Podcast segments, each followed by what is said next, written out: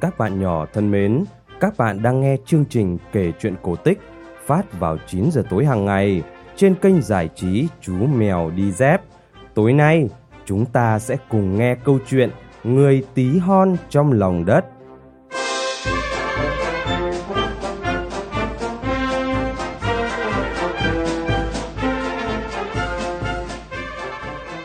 Ngày xưa ngày xưa, có một ông vua giàu có, nhà vua có ba người con gái, ngày nào cũng dạo chơi ở ngự uyển. Nhà vua rất thích cảnh trí và các loài cây trong ngự uyển, đặc biệt yêu thích cây táo cho quả đỏ tươi. Nhà vua thề nguyền, ai hái trộm táo sẽ bị vùi sâu dưới lòng đất hàng trăm sải tay. Thề nguyền xong, nhà vua đãng trí cũng quên luôn mình vừa thề gì. Khi trời sang thu, táo trên cây đổ màu đỏ tươi, táo sai ơi là sai, táo chĩu cành từ trên ngọn tới gần mặt đất. Cả ba chị em thường ngày hay đến ngắm cây táo, nhưng không thấy có quả táo nào rụng dưới gốc cây. Cô em út nhìn táo chín thơm ngon nên rất thèm. Cô bảo với hai chị, vua cha rất thương yêu chị em mình, việc vua cha thề nguyền chắc chỉ là đối với người ngoài, chứ không phải đối với chị em mình đâu nhỉ. Cô hái một quả to và cắn ăn. Cô nói, trời, ngon quá các chị ạ, đời em chưa bao giờ ăn táo ngon như thế. Rồi cô đưa táo cho hai chị ăn. Vừa mới ăn xong thì cả ba bị chìm sâu trong lòng đất, sâu tới mức tiếng gà gáy cầm canh cũng không vang được tới đó. Đến trưa, nhà vua muốn gọi các con về cùng ăn. Nhà vua tìm khắp mọi nơi, ở ngự uyển cũng như trong hoàng cung, nhưng chẳng thấy bóng đứa nào. Nhà vua rất buồn, ngỡ rằng con mình đã đi lạc, liền ra lệnh cho cả nước đi tìm. Ai tìm ra sẽ được lấy một trong ba công chúa làm vợ. Nhiều chàng trai cất công đi tìm khắp mọi nơi. Trong số họ có ba chàng thợ săn. Họ đã tám ngày đi tìm, cuối cùng họ tới một lâu đài lớn, trong lâu đài có rất nhiều phòng đẹp. Trong phòng ăn, họ thấy thức ăn đã được dọn sẵn trên bàn và còn bốc hơi nóng, nhưng chẳng nghe thấy tiếng người cũng như chẳng thấy một bóng người nào. Cả ba đợi nửa ngày ở trong phòng mà vẫn không gặp một ai. Thức ăn vẫn còn nóng mà bụng họ lại đói. Họ liền ngồi vào bàn và cùng nhau ăn thật ngon miệng. Ăn xong, họ chia nhau công việc. Một người ở lại canh lâu đài, trong khi đó hai người kia đi tìm ba công chúa. Người nhiều tuổi nhất ở lại canh lâu đài, hai người kia trẻ hơn thì đi tìm các công chúa. Ngày thứ nhất, có một người tí hon tới xin bánh mì. Người canh lâu đài lấy bánh mì, cắt một miếng đưa cho người tí hon. Người này không đưa tay đỡ mà để bánh mì rớt xuống đất, rồi còn bảo người canh lâu đài cúi xuống nhặt bánh mì đưa cho mình. Trong lúc người canh lâu đài mải cúi nhặt bánh mì thì người tí hon túm lấy tóc anh ta và lấy gậy đánh người đó túi bụi. Ngày hôm sau, đến lượt người khác ở lại canh lâu đài, số phận anh ta cũng chẳng khác gì. Tối đến, hai người kia về nhà, người nhiều tuổi nhất hỏi, Nào, có chuyện gì không hở? Người kia đáp, Cha, tôi cũng bị đòn như tử. Hai người kể cho nhau những chuyện xảy ra với mình, nhưng họ không kể cho người trẻ nhất biết. Hai người thường gọi người trẻ nhất là Hans Ngốc, vì chàng thường chậm chạp trong ứng xử mọi việc. Ngày thứ ba, đến lượt Hans Ngốc phải ở lại canh lâu đài. Người tí hon lại đến xin bánh mì. Hans liền cắt bánh mì đưa cho ông ta. Người tí hon lại để bánh mì rơi xuống đất và bảo chàng cúi nhặt hộ. Hans bực mình nói, Cái gì?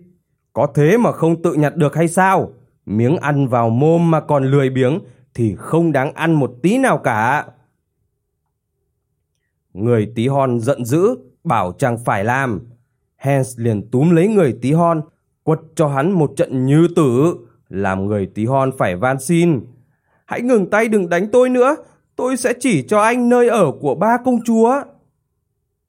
Nghe nói vậy, Hans liền ngừng tay. Người tí hon kể mình là người ở trong lòng đất và ở trong lòng đất có hàng ngàn người như vậy.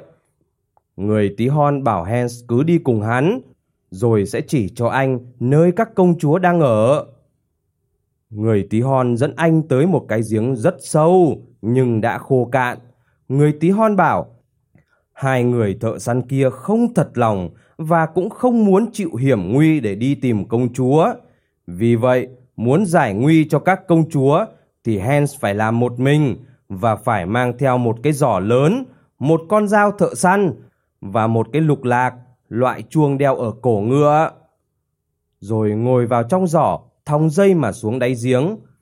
Ở dưới đáy giếng sẽ có ba căn buồng, ở mỗi buồng có một công chúa. Có con rồng nhiều đầu ngồi canh giữ. Phải chặt hết đầu của nó thì mới giải cứu được các công chúa. Khi nói xong thì người tí hon nhảy xuống giếng biến mất. Đến tối, hai người kia về và hỏi có chuyện gì xảy ra không? Chàng nói, ô, mọi chuyện tốt cả. Rồi chàng kể chuyện có một người tí hon đến xin bánh mì, khi đưa cho thì lại để rơi bánh và bắt nhặt hộ. Chàng chẳng muốn nhặt hộ thì người tí hon hù dọa. Chàng không hiểu ý nên túm đánh cho người tí hon một trận như tử. Sau đó, người tí hon chỉ cho chàng biết nơi ba công chúa bị giam cầm. Nghe chuyện, hai người kia ghen tức đến nỗi mặt xanh nanh vàng. Hôm sau, cả ba người tới bên bờ giếng, họ phân việc cho nhau. Người lớn tuổi nhất xuống trước và dặn, khi nào tôi rung chuông thì phải kéo ngay lên nhé. Chiếc giỏ vừa chạm tới đáy giếng, anh chàng đã sợ quá, vội vàng rung chuông, hai người kia liền kéo ngay lên. Giờ tới lượt người thứ hai, người này thậm chí mới đi được nửa đường đã rung chuông vội vàng. Anh ta lại được kéo lên ngay. Rồi đến lượt người thứ ba là Hans ngốc. Tới đáy giếng, chàng bước ra khỏi giỏ, tay cầm dao thợ săn. Chàng nghe thấy tiếng ngáy ngủ của con rồng. Chàng khe khẽ mở cửa thì thấy có một công chúa đang ngồi vuốt ve mấy cái đầu rồng trong lòng. Chàng dùng dao chặt đứt chín chiếc đầu rồng. Công chúa nhảy bật dậy, ôm hôn chàng say sưa. Rồi nàng tháo dây chuyền đeo ở ngực, trao cho chàng. Tiếp đó, chàng đi giải thoát cho công chúa thứ hai, người đang ngồi vuốt ve bảy cái đầu rồng. Chặt hết cả bảy cái đầu rồng, chàng lại tới giải thoát cho công chúa thứ ba, người trẻ nhất, đang ngồi vuốt ve bốn cái đầu rồng. Ba công chúa ôm hôn chàng say sưa, chàng rung chuông to tới mức ở trên cũng nghe thấy. Chàng bế các công chúa vào trong giỏ để cho mọi người kéo lên. Bỗng chàng nhớ tới lời dặn của người tí hon rằng hai người kia có ác ý. Đến lượt mình, chàng lấy hòn đá nặng đặt vào trong giỏ. Khi giỏ tới nửa chừng thì hai người kia cắt đứt dây để giỏ rơi xuống đáy giếng. Hai người kia cho rằng thế là hết đời chàng Hans ngốc nghếch. Hai gã thợ săn lên đường đưa ba công chúa trở về hoàng cung. Trên đường đi, chúng bắt họ phải thề nguyên rằng sẽ không kể với bất kỳ ai về việc họ đã được Hans cứu. Hai gã thợ săn dẫn các công chúa tới hoàng cung, tâu trình nhà vua. Chúng tự nhận hết công trạng về mình, gã nào cũng mong lấy được công chúa. Trong lúc đó, chàng trai trẻ nhất buồn rầu đi đi lại lại khắp ba căn buồng. Chàng nghĩ chắc mình sẽ chết ở đây mất thôi. Bỗng chàng nhìn thấy chiếc sáo treo ở trên tường. Chàng nói, sao ở đây lại có sáo nhỉ? Mà ở đây có vui thú gì đâu mà thổi sáo. Rồi chàng nhìn đống đầu rồng và nói, các người cũng chẳng giúp ta được gì cả. Chàng cứ thế, đi đi lại lại khắp ba căn buồng, đi nhiều tới mức nền nhà đã nhẵn bóng. Tự nhiên, chàng nảy ra ý nghĩ, lấy sáo treo trên tường xuống, rồi đưa lên miệng thổi. Bỗng nhiên, người tí hon ở đâu nhảy ra. Cứ mỗi một nốt nhạc chàng thổi lại là một người tí hon xuất hiện. Giờ đây, người tí hon đã đứng gần đầy gian buồng. Họ hỏi chàng muốn gì? Chàng nói, chàng muốn lên lại trên mặt đất. Đám tí hon liền nhấc bổng chàng lên, khênh chạy như bay qua những đường hầm tranh tối tranh sáng, rồi ra đến một cửa hang. Thế là chàng Hans đã thoát được ra ngoài.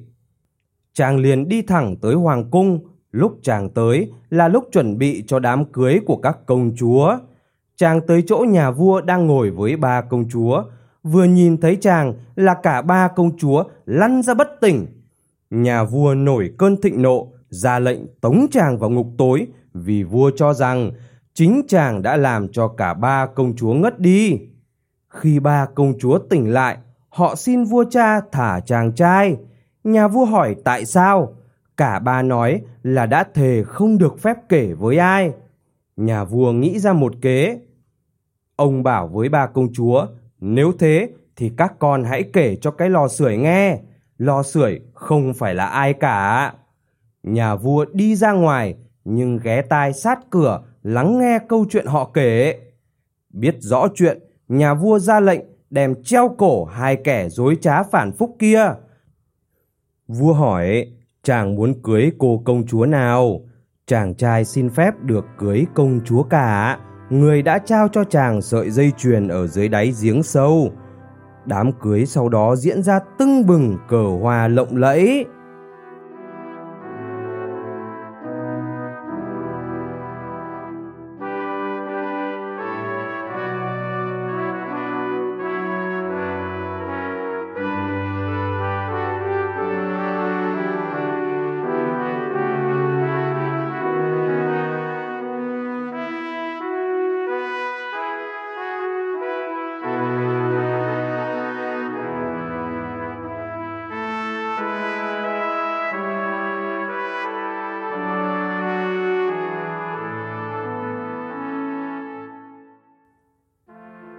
Các bạn vừa nghe xong câu chuyện cổ tích Người tí hon trong lòng đất phát trên kênh giải trí Chú Mèo Đi Dép. Chương trình kể chuyện cổ tích sẽ được phát sóng vào 9 giờ tối hàng ngày. Bố mẹ nhớ like và subscribe kênh để bé có thể cập nhật những câu chuyện cổ tích mới nhé. Còn bây giờ, xin chào và chúc ngủ ngon.